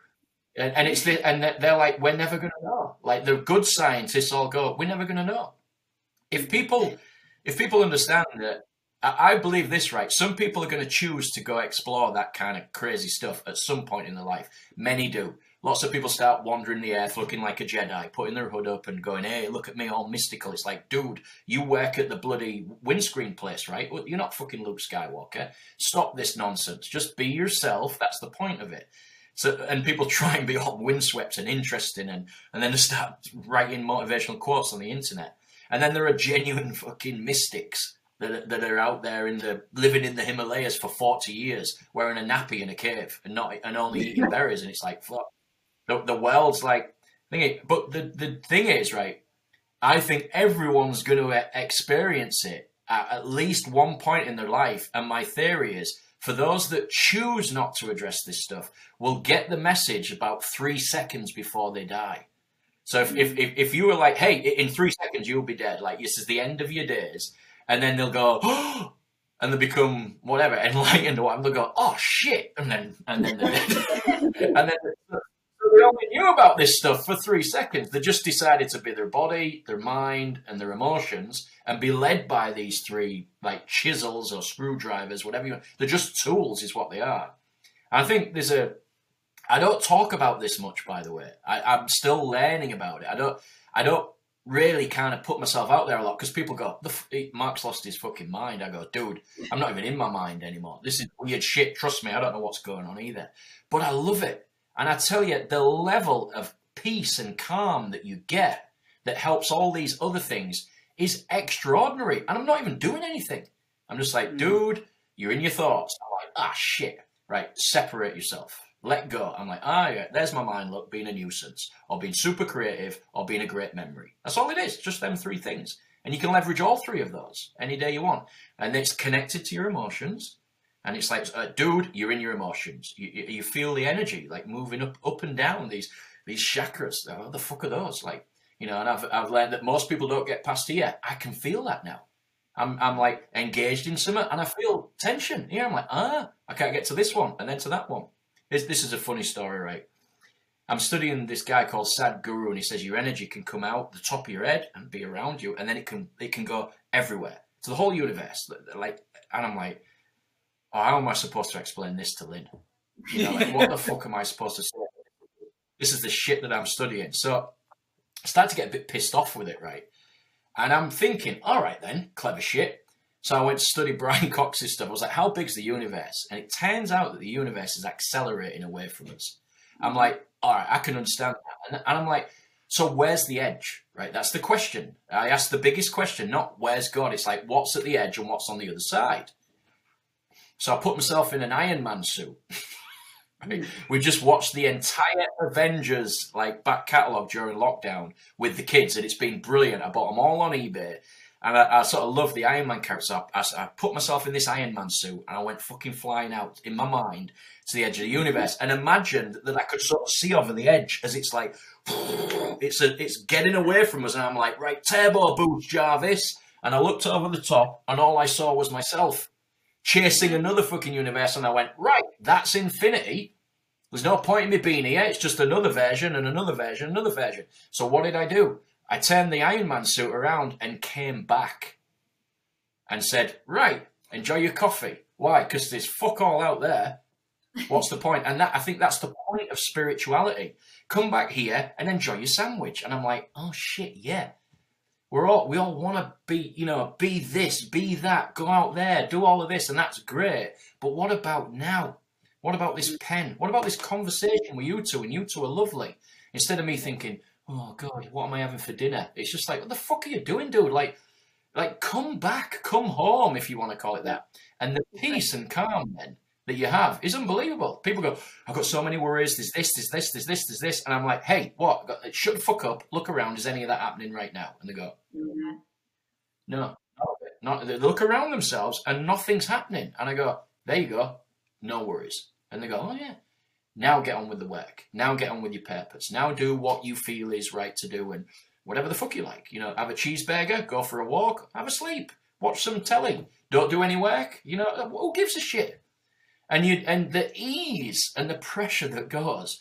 And then you can kind of be a good business owner if you want and have some purpose and some contribute to it. Be a better parent, be a better partner, just be a better son, daughter, whatever. I, I watch all of the things on the on uh, go down Twitter and you just go like you just start laughing. You just fucking look how wound up these people are. Enjoy your sandwich, mate. You know that's that's what it should be. it's interesting that you say that you've only just kind of started to kind of go down this road because I think so many entrepreneurs do. I don't know if it's just because we're Ooh. we tend to think outside the box, think a little bigger, question stuff more. But um, you know, loads of kind of our friends in business, you know, we read the same books, we explore these kind of inner and outer uh, kind of sources. But oh. I'm going to need to pause. I've got to head off and collect our kids because they do a half day on a whatever day we are, Wednesday. Wednesday, yeah. um, but I, I, don't want to draw this to a close just yet because um, I'd really like you to to um, talk to Lee about the um, the character that we spoke about yesterday and how within how yeah. you kind of yeah, story yeah. of somebody. So because obviously we've already spoken about it, but I think it would be nice you you guys just carry on if that's all right. Yeah, I think it's really important because um, one of the things that we've been talking a lot. I'm going to say goodbye to Kate. Goodbye. I will duck out. Yeah, Bye-bye, while she go gets the kids. So anybody listening to this, Kate's just run out of the room to go pick up our children. Um, but uh, w- regarding the the story aspect and so on, uh, like a theme that's run through um, our podcast since we started it has always been about that create like telling your version of the service or the product or your business or whatever it is is what's really important because mm. it doesn't like the uh, the example you gave earlier about videoing yourself having coffee with your friend and and how people can be very critical of that because they've got this image of what it should look like or what these people in their industry look like when they do this kind of stuff and our message has been throughout this podcast has been no no no no there's an audience for you there's an audience that resonates with the way that you communicate with stuff, the way that you do things that they haven't found yet. They haven't found you yet, and stop trying to be other things. And and Kate's been talking a lot about what you do and your group and everything else. And I think that's it's important to hear that from people like yourself, other than just me and Kate, really. So yeah, if you could explain a bit more about this character and how you bring that out and all this kind of stuff, that'd be great. Yeah. So our uh, so so I called my my thing storytelling mm-hmm. entrepreneurs, and I go like, what are those two words? So storytelling is is it's a it's a it's a task, it's a thing, it's a it's a it's a thing you do. You tell a story. That's storytelling. That's how we sort of describe describe it. And then entrepreneurs is us. That like it's like it boxes us up. It's like oh, we're business people. We're humans, people, men, women, whatever, and pronoun of choice, and we're in the business landscape. So there's the entrepreneur. And I'm like, all right, that's Ronseal. And for those international people that don't know what Ronseal is, used to be a product in the UK where it, it, you paint a fence and it stains it. And, it's, and it used to say, use this to paint your fence and stain it. It does what it says on the tin. Storytelling, entrepreneurs. It does what it says on the tin. But the if you look at storytelling, there's like these seven arcs or whatever they say. And I'm like, really? Like, fuck that was my initial response to all of that. I'm like, I've got stories. I don't want to fit them into someone else's framework. I want to tell the time about when my mate pissed himself when we were stealing some apples. I don't know where that framework fits in, but the story's funny as fuck and I know exactly how to tell it. I can tell a story about my first son being born. I can tell a story about how I met my wife. I can, I can tell you any story. I don't need any help. And I don't think of a framework when I'm doing it. It's like, hey, what's happened? What's happening and what do you want to happen? Past, present, mm-hmm. future. There's three places you can look for stories. Most people, and, and there's problems with most people don't think any of their stories are interesting, relevant, that anybody wants to hear, or whatever. And it's like, shut the fuck up. Like, all of your stories are relevant, but it's not your story that people are actually fucking connecting to. So it's like, hey, here's Mark telling a story about his son being born. Well, that sounds like it could be a good story and maybe emotional, but no one gives a shit about it. No one gives a shit about it at all, or me, or my son. They just don't, and they won't admit it. But I know that. I know what the next bit is. So the next bit is, well, what is it? Is it the message and the meaning? And they go, no, it's not that. It's them themselves. I'm the conduit, if you will. I'm the I'm the, the, the person telling the story but they see themselves in the storyteller. So it's about them. It's all you're telling your story about you. You are telling it about things you did, but they see themselves in it. They hear you mm-hmm. doing all the things. I mean, you know, there isn't anybody that's watched as a kid Superman as a kid and come out as a kid and gone gone like that. You know, when they've come yeah. out done the Superman pose when he's flying and go, look at me, Dad, or up the stairs when we watched it on telly. We see ourselves as as these things, our version of Superman. So all stories are there's all these arcs, and you know you can use them if you're going to be a filmmaker and all that shit. But we're not. We're business owners. All stories are basically transformation. That's all they are. Every single fucking story you're ever going to tell is a story of transformation. I'm not talking about losing weight or sorting your mindset out or going from, you know, poor to rich. I'm talking about going from A to B in the subtlest of senses. And, it, and it's this. What what so what are all stories? Well, all stories have a character, a location or a place, and some conflict. And that's it. There's a person in a place and something's fucked up. You won't watch the story otherwise, it'd just be a documentary. The, the, the story is always conflict to resolution. That's what it mm-hmm. is. Chaos to order. Otherwise, it's not a story. It's just a documentary, CCTV of, of what's happening. So you have to understand that we need conflict, we need problems, we need shit that's fucked up. And people go, well, you know, my life's pretty mellow. And I'm like, yeah, but you might be, like Kate might be late to pick the kids up. That's conflict. And now, and now, us parents need to fucking know that your kids are all right. We need our resolution. We need our order back. I, you know, Leah, your kid's are all right. Did Kate get there in time? And it's like, yeah, stop worrying. I'm like, oh, okay, I can now. Now the story is complete. So it's A to yeah. B, chaos to order. The character, the place, with the conflict, and then they got to get to order. If you want to watch a film that fucking breaks this, go watch Seven by David Fincher with Brad yeah. Pitt and Morgan Freeman in. Uh, made in whatever, what 1990 something. Like what? It, most people have watched it. I ain't gonna put any spoilers in. But you get to the end of that, and it and it's still in conflict. Yeah, everybody watches that film and goes, "Why do I still feel like shit?" And I go, "Because it, it hasn't gone from chaos to order. It hasn't gone from conflict to resolution. It did, but then it began again." Right, right at the fucking end, two minutes to go, and it went conflict, and it left us hanging. So there's, you know, hmm. seven two should be there, but there's no way for that to happen now. So, so it's the one of the best films that breaks it, and they fucking snubbed him. He never got any awards for it because he snubbed the normal narrative. So, people, so bringing it into business, what people have got to understand is it's the messenger, the storyteller, you, that is the most important part, not the story, not the medium that you use, not video or anything like that. It's you as the storyteller. And then even you aren't really that important compared to them. They just need to see you, feel you, and hear you being you so they can see themselves in the observation of it. And people go, what the fuck does that mean? It's like they live vicariously through you. So show them all that you are, and, and, like, so I show up on a live stream. I am the way I am. I'm not professional in any sense of the word. I just, I just, I, this is me. This is it. This is as good as it gets, is what I say to people. And then I say, look at me, not dying in the process.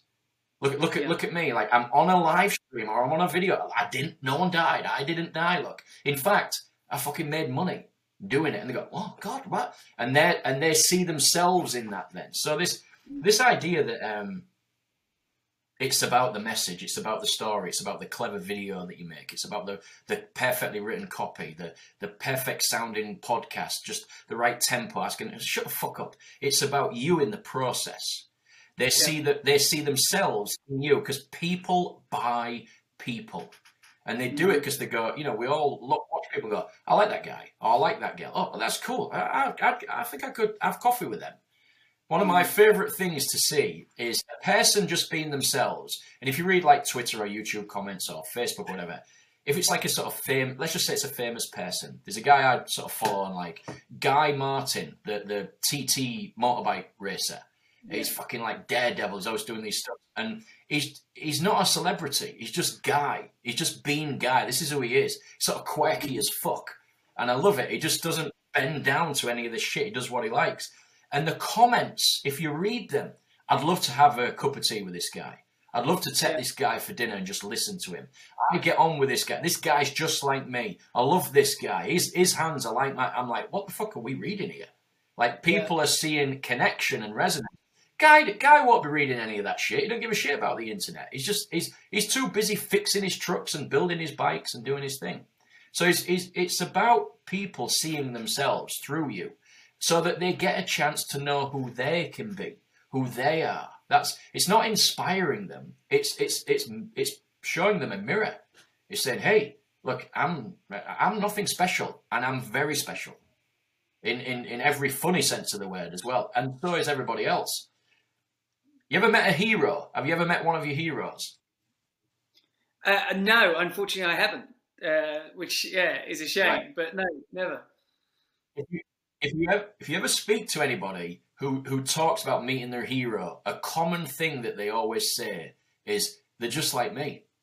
They're yeah. they're they're flawed. They're fallible. They're they're normal. They're ordinary. They're grounded with the down to earth. And we sort of say, "Wow, how awesome!" And I'm like, "Well, what else was there supposed to be?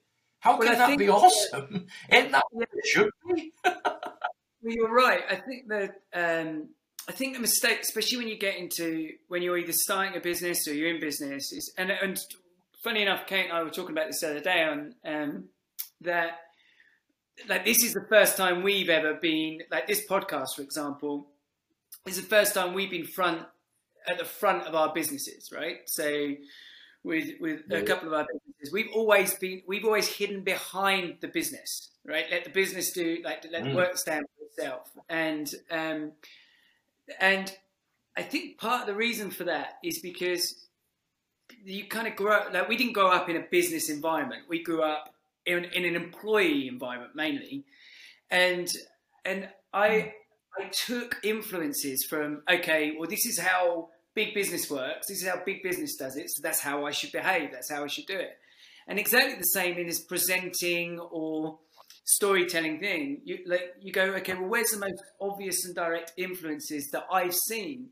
And you look at these very polished mm. edited TV shows, presenter programs, and all this kind of stuff and you and then you go and then you make the mistake of going on platforms like linkedin and stuff like that and you start looking around going well how do they all do it and they have the same polished like presentation process and you can and so you're kind of spoon fed this version of the world that actually is massively disconnected from most people right that that mm. most of us without a huge set of money and a huge team and the editing and all this kind of stuff can never really produce so the the only other route we all have is to do exactly what you said, and there's be authentic, be you, be the. It's so people can actually identify with that, as opposed to this fake thing mm. that we all kind of think we should be. Mm.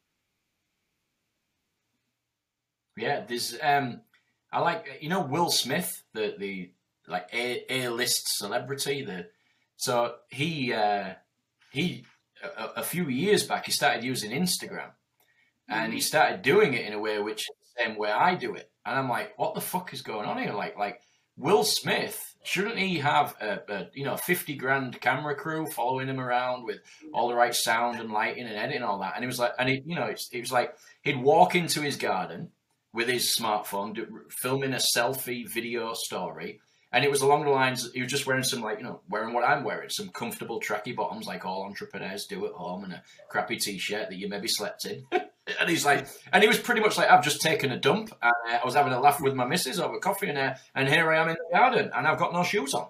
And I'm, and it was, and I'm like, and this Will Smith, this is fucking weird. It's, um, because, you know, we've not seen that before. More and more, we we've part of my sort of filming crew that I, work with if we if we have to sort of do a big job. A friend of mine, he's like an award-winning filmmaker. He's, he's won awards. He's been at sort of film festivals, and parts of his work have, have won awards. And he's been on a shoot before with Ogilvy, like David Ogilvy's sort of agency, this big, massive marketing, you know, machine. He's, you know, ten to twenty thousand pounds worth of equipment in his hands. This big cinema camera with all this fancy shit, and I'm like, I don't know how that works. Give me a second, son. All right. This is important. What is it, Dan? Two secs. Jasper upstairs and I can't find him.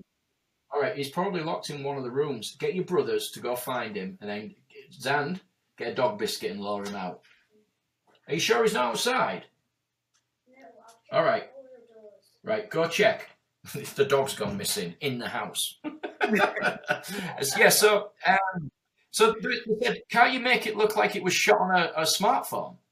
And, and you know, we just sort of went, yeah, like, yeah, and pulled them out. And they went, no, no, no, shoot it on the big camera, but make it look like it was shot on a smartphone. We're looking at each other going, this is fucking bonkers. Like, are you demented? Like, we could just shoot it with this, but because there's so much money involved and prestige and all this that, but it, it tells you something. What is because they're interested in conversion. What's converting? What's connecting and converting and, and resonating with people? And it's this I call it make your videos scratchy. So it's just, you know, most of my videos I have this kind of this is a bit overkill, but this little bendy tripod thing. You can get little small handheld ones, but you don't even need this. I'll just just to prove the point, get rid of it. Put your little finger under your th- under your phone, like so. Just so it's nice and held steady, and just go. There you go. There's your film crew. And people connect with that because they go, oh, this feels real. If you look at most Facebook ads these days, they're all trying to get a little bit little bit selfie based. Why? Because it feels real. It feels like we did it, not some crew or there's a hidden agenda. It, it's the the walls have been broken down, and it's it's fascinating. It's just like everyone's a publisher now. But then at the same token, so is every idiot. And so is every, you know, like dodgy bastard and everything else. And it's like, how do we filter through this? Well, that's not a quick thing. You have to be the person that's going to be consistent and will consistently show up with organic content these fly by nights. Go look at their go look at their uh, organic pumped out content and it's bullshit. It's like branded kind of shitty quotes and all that sort of shit. There's no scratchiness about it. It's like some kind of graphic designer's got their hands on it and shat on it and made it all yeah. feel corporate again and there's no connection. And in, you know, it's like selfie, selfie video, selfie picture in your office, in your natural habitat, your natural environment, and you'll find way more connection with it with a with a handful of people, and it will grow from there. And that's easier to do, and it's also like it liberates you as the business owner. You know, having to hide behind all of this this bullshit, which is just a, a nightmare. Majority of my clients that I shop for were frustrated with me I, will be, you know, I don't, I've, I've not got a lot of glaring testimonials. I was a fucking nuisance to them because I said, no, we're not doing that. We're going to make it. Re- you've, you've booked me to make it real, and it was their, their, um, it was my client's personal development, if you will. The need to be perfect, the need to be seen a certain way, and and like I'd be filming them, and they'd say something in a certain way. I say, say that again, but say it as yourself. Like what I said, yeah. you've turned into some fucking bullshit character. Stop doing it and I'd get I, got, I kept getting fired. So and but like then their videos were converting like you know, like like twenty million views, and I'm like I made that, and then they'd get another agency to try and you know Mark's a nuisance, he's a pain in the ass to work with. It's like really, like you're the person that's like causing this. I'm just trying to make sure you tell the fucking truth. So they get another agency, they'd do exactly what they were told, right? And the videos fucking bombed.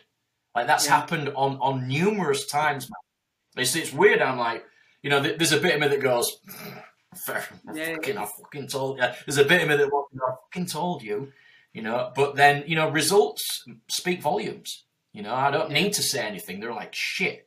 Called him a nuisance. We fired him. We tried to take it, and they took my fucking model as well. Applied it, said, copy what this guy's done. So they did, and they fucked it up on numerous occasions, and, and they never converted and they never went up. And I'm like, well, you know, like there you go. So and I was like, was I bothered about it? I don't really give a shit. I was I was I was happy knowing that there was some evidence that I was right. That, yeah. that the theory was right. It's like this is always an experiment. I'm like, God, well, we're onto something there. It's a shame they can't can't see that. And I just move on. You know, I'm like, I'm going to carry on doing it the way I I know works. Um, it's very interesting. It's it's a wonderful time to be alive because I think we're going to see good people. Good people start yeah. to go. This makes sense to me. I want to do. I want to do my life this way, um, and it's fun. It's freeing. It's very fulfilling. Um, it's much simpler and you know way less complex than anything else. You very rarely say "thank fuck that's over" because you're yeah. aligning yourself with just about everything you say and do and be, and um, and then it's just a case of well, What's business really about? Um, well, profit. I'd argue it's about profit, money. You know, that's one of the core aspects. But business can be about business can give you money. It can give you like time and energy uh, or freedom, if you want, or you or it can be about impact. It can, you've got to choose which one's first. You got to you got to pick. You can't have all three at the same time. You have to pick one because you've got to behave differently. I think the the best one to start with is money. Say that you want money. Say you need an, a particular amount of money every year. Don't worry about being fickle about it. Go, I want this much money. Right. How are you going to get it? You're going to have to put time and energy in. You have to invest. And then you're going to have to like want to have impact in other people's lives. So it's this it becomes this kind of sublime circle. But the measuring stick based on the time you put in and the impact you had is how much money you get. So if you've had, if you put enough time and energy in, if you've had enough impact, you'll get compensated, and then you can go again. The circle just gets bigger. And I said to people, start there, and then when you've got enough money, you can then go, well, what do I do now? It's like, well, I've got more money, so I've got choices. What do you do with that choice? What do you mean? Well, with your time and energy, what do you want to do? That's what you can spend the money on. Either outsourcing some shit you didn't want to do anymore and doing more of the shit that you want. Put your time and energy into that. What will happen? You'll have more impact. What will happen? You'll make more money. What will happen? You'll be able to put more time and energy in. What will happen? You'll have more impact. And the circle just starts becoming enormous. And you can stop it, you can contract it or expand it anytime you want. And people go, that makes a lot of fucking sense. And I go, yeah, so get cracking. Get giving, yeah. get putting yourself out there. Stop like stop bullshitting your people. Tell them, show them who you are. Let those who are going to judge you fuck off, and let those that are going to judge you in a way where they go, I want to get closer, go faster, get them aligned with it. Two secs. Son, get Jeff in there. Jeff. We live in a wild house. It's like three young kids, a dog, Amazon every 10 minutes, my wife nipping in and out, homeschooling. You know what it's like. It's a, hey, it's a crazy, it's a crazy time to be alive. Yeah, this is reality. And you are. The fact that I think this is reality. This is the way all of us are are living and and building and everything else. Especially for anybody in the UK right now listening to this, we're all in lockdown.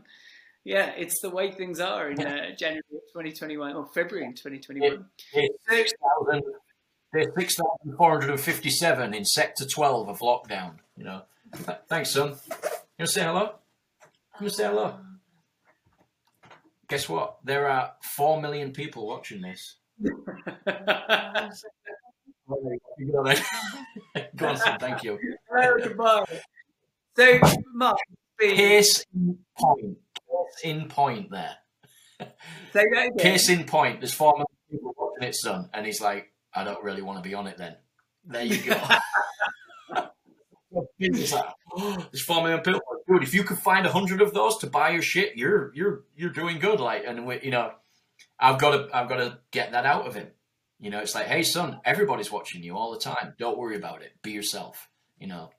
Yeah, yeah and it's um, on that on that point actually. Just very quickly, the um, it's interesting that we have uh, we've got a, a 11 year old daughter and a seven year old son, and um, it's really interesting watching how they consume media. Like, and we're trying to. A lot of their friends have access to things like TikTok and things like that, and they have a real concept of things like mm. virality and all this kind of stuff already at their very young age. And um, I mean, we're trying to keep them off all, like things like TikTok platforms and stuff like that at the moment, which is a mission as a parent mm. to try and do that. But um, it's uh-huh. interesting, isn't it, when you see when they still have the same hang-ups like, oh gosh, I'm going to get judged, I'm going to mm. get, and all this kind of stuff. We all have those. Yeah, the the um, our responsibility as parents to try and navigate them through that as they get older, because they because we can make an idiot of ourselves as kids, get home and it like after school or whatever, and the, and the conversation's ended, isn't it? But the but for them, it's twenty four seven, and yeah, it's a real challenge for them. I think right now. I think it's a scary time. Um, I still, I, I, still don't know what to make of it all. Um, I'm like, I'm, I, I'm 47, so I grew up without it, without yeah. the digital age, and then I, I sort of uh, matured, if you will, 20s and 30s in, into that realm where this is a thing now. And then in the last, I, I would sort of say, you know, between 2010 and 2020 is where the internet came of age. You know, like mm-hmm. social media had begun, but it hadn't really like got cracking. You know, if you watch the growth of, of Amazon, um, you know, Google, YouTube, Facebook, LinkedIn, Twitter, Instagram, it, like all of it happened in the last decade. For the most part. Yeah. Like like it's it's it's meteoric.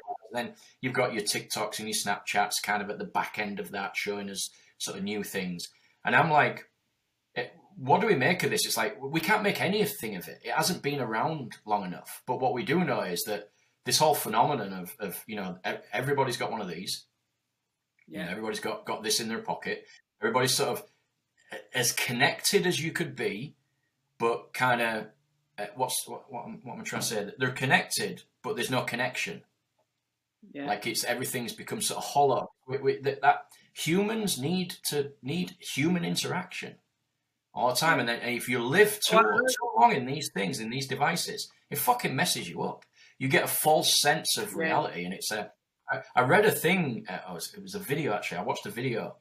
I can't remember who it was, so I'd, I'd love to be able to sort of reference it. But basically, this guy was saying what the companies are trying to do is they're, they're playing the long game. First, they tried to get it in our hands. They created the idea, and then they tried to get the thing in our hands. I know people that can't go for a shit without taking this. They have to. They have to. I'm going for a poo. I can't sit there just with my thoughts. I have to take this. I'm like, what the fuck is wrong with you, man? Like, like that's an addiction. That is, that hey, is hey, a clear addiction, right? They can't leave.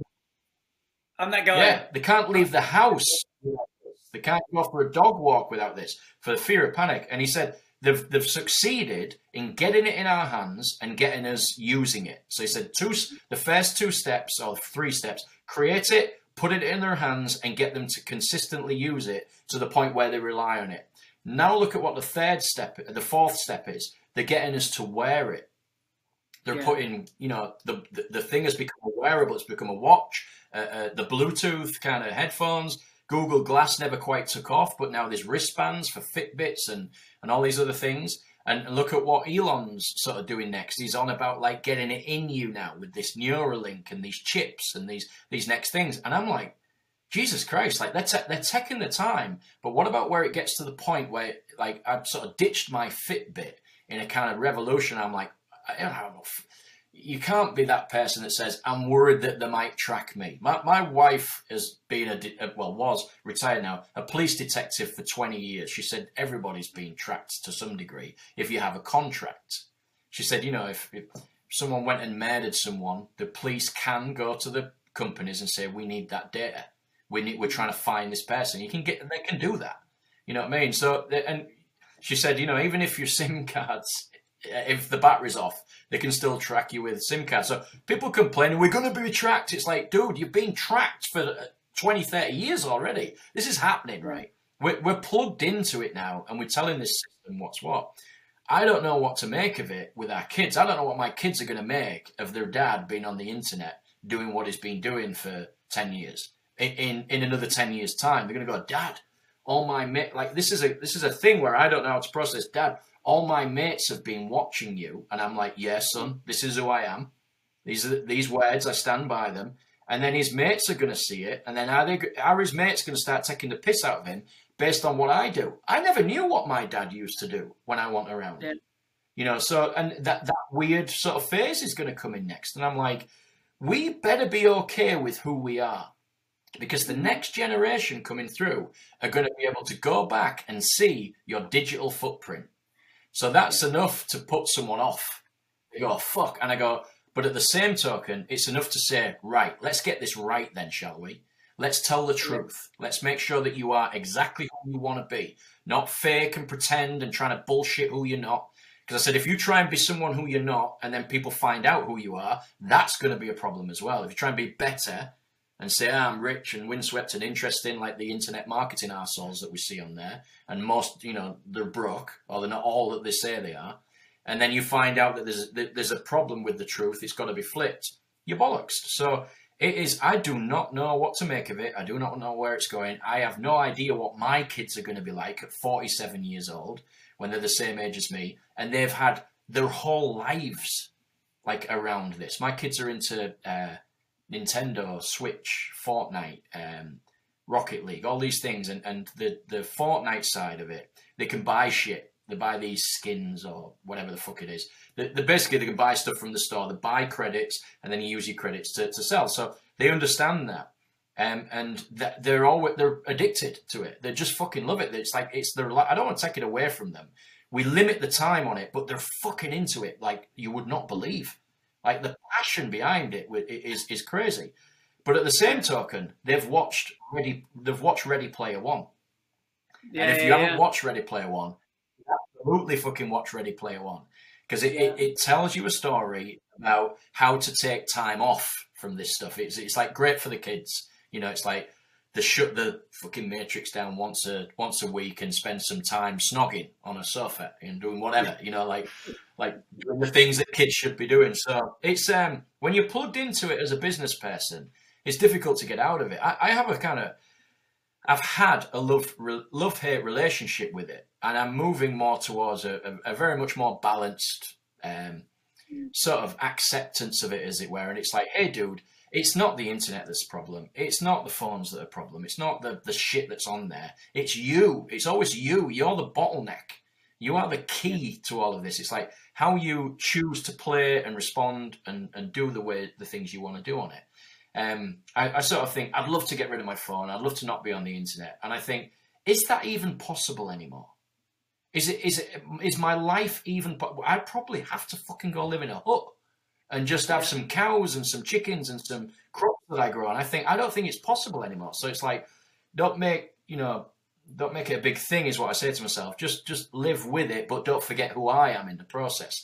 And that comes back to what I do with stents and storytelling entrepreneurs. Use the damn shit, but don't let it use you, so to speak. Yeah. And that's easier said than said than done. It genuinely is. It's it is a it is an an addictive device, an addictive process and we've got to we've got to not forget what life is about which is people and relationships with self and each other and community. And if you if you keep looking in those silos and leverage the internet and glue them together something good can happen.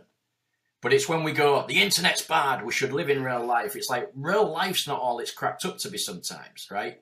Without the internet it's easier it's better it's good. So if we can kind of merge them in a balanced way we win we win as we win as humans. You know that's how it's going to work. And I hope our kids. I think our kids will get it right. I think they'll look back and go, "You fucking idiots! You absolute demented set of fucking idiots! Like what were you up to?"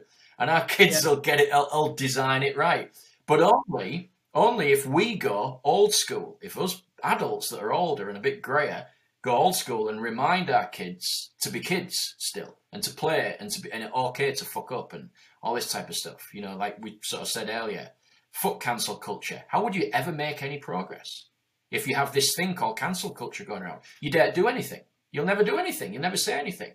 I'm like, how do you get over some? How, how do you get out there if this shit like that happens? And I'm like, you own everything that you've said and you keep growing and you keep evolving. I have said some of the dumbest shit ever online and wrote some of the dumbest shit and it's still out there. And I'm like, well, yeah, I'm flawed. Like I'm trying to grow. I'm trying. I'm allowed to change my mind. I'm allowed to work this through. Well, we're cancelling you. Well, I'm fucking cancelling you. Fuck off. What are you going to do about it? You know, you're an idiot. I'm an idiot. We're we're all morons on the internet trying to figure this out. It's like you know, shag one sheep. You know, make one mistake, and then you're labelled for life. And it's like I'm trying to be better. You know, just Jesus, man. Like we got to be allowed to, to be, you know, to, to move forward and progress and forgiveness and tolerance and, and trying and fucking up. It's like, this is how we got here.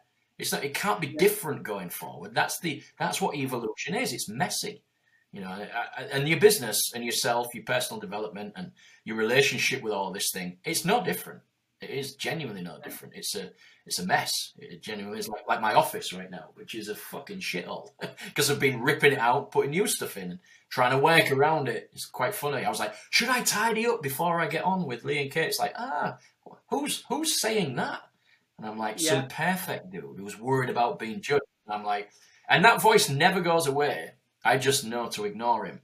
It's like, shut up, dickhead. Like you, on your on your way. You have no place here other than to remind me what to do. You know, Mark. I think you're I, you're you're right, and I think that's a really important. I think uh, loads of what you said on this episode is just just needs to be said and heard by by people in business and so on. And I think that's um, is such an important message because there's there's a lot of fakery. There's a lot of unreasonable standards that we put on ourselves and other people put on other people and all this kind of stuff. And fundamentally, as anybody that watches uh, or listens to this podcast will attest, you it, it's just about taking action, just get it done, be authentic, and do your stuff. And I think out of the whole this episode, that's a core message that you can see all the way through everything that you represent. It's it's be true to who you are really, and and that that yeah. helps a lot, a long way in getting this stuff done. So, Mark, where um, anybody listening to this, finding you for the first time, how can they find you? What's what's the best way to connect with you and learn more about? Basically, follow the journey that you were suggesting. Look, go out and do your research about you before even asking you anything. So, how? What's the best way for people yeah. to find you? Well, I, uh, befriend me on Facebook, and you'll see that you'll see all of my personality there, and then you can choose whether I'm someone you want to listen to. I have a personal profile. My name is Mark Whitehand and it's like, why aren't you sending them to your business stuff? I'm like, like, like, come and find out whether I'm for you or not. Like, and everything I put on my personal profile is just an extension of me. I have a free Facebook group called Storytelling Entrepreneurs. Our website doesn't exist. Our email list doesn't exist. Our funnel doesn't exist. Our business pages are pathetic. You know, it, I do it through personality, and it's like, hey, the personal profiles where it's got to go. So I let them choose. Like, this guy's a dickhead, unfriend. They, you know, and so we've done that for five years, but we've realised we can't scale. So so we, we so now what we're doing is we're adapting into this business landscape. So we're building our website, building our business pages, all that type of stuff, but not losing me in the process. So for now, because we're in transition with it all, and we've we've got away with it and made a fuck ton of money doing it, and it's been good and made a, a lot of progress. But just follow me, just befriend me, say hey, I heard you on you know, Lee and Kate's podcast. You know, I thought it was good. Just send a message if you want, or just send a friend request. And as long as you don't look like an unfake, uh, as long as you don't look like a fake person, you know, if it's, you can always tell them there's no mutual friends. The profile yeah. looks a bit weird. It says forex on it. It's like, right, fuck off. I'm not interested. you know, it's always the same people that are, have yeah. those fake profiles. But for everybody else, just befriend me on Facebook. I'll accept your friend request or, or follow me if you want, you can join my group, Storytelling Entrepreneurs on Facebook. Facebook.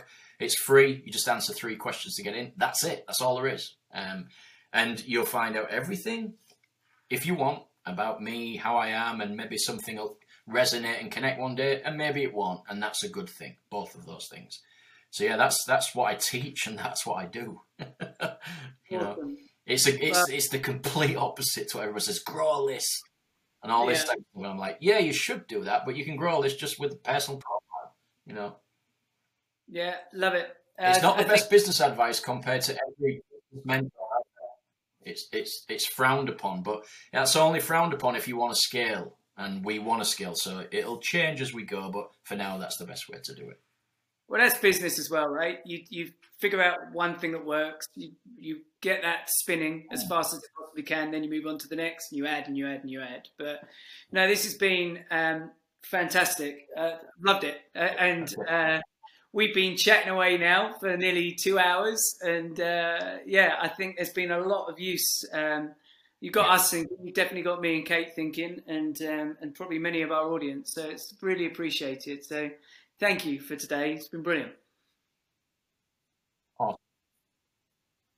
You're welcome. Thanks, Lee. I really appreciate it. And um, um, it's, it's been fun. It's been really good fun. I hope people get something out of it. Thank you very much. You're welcome. Good man.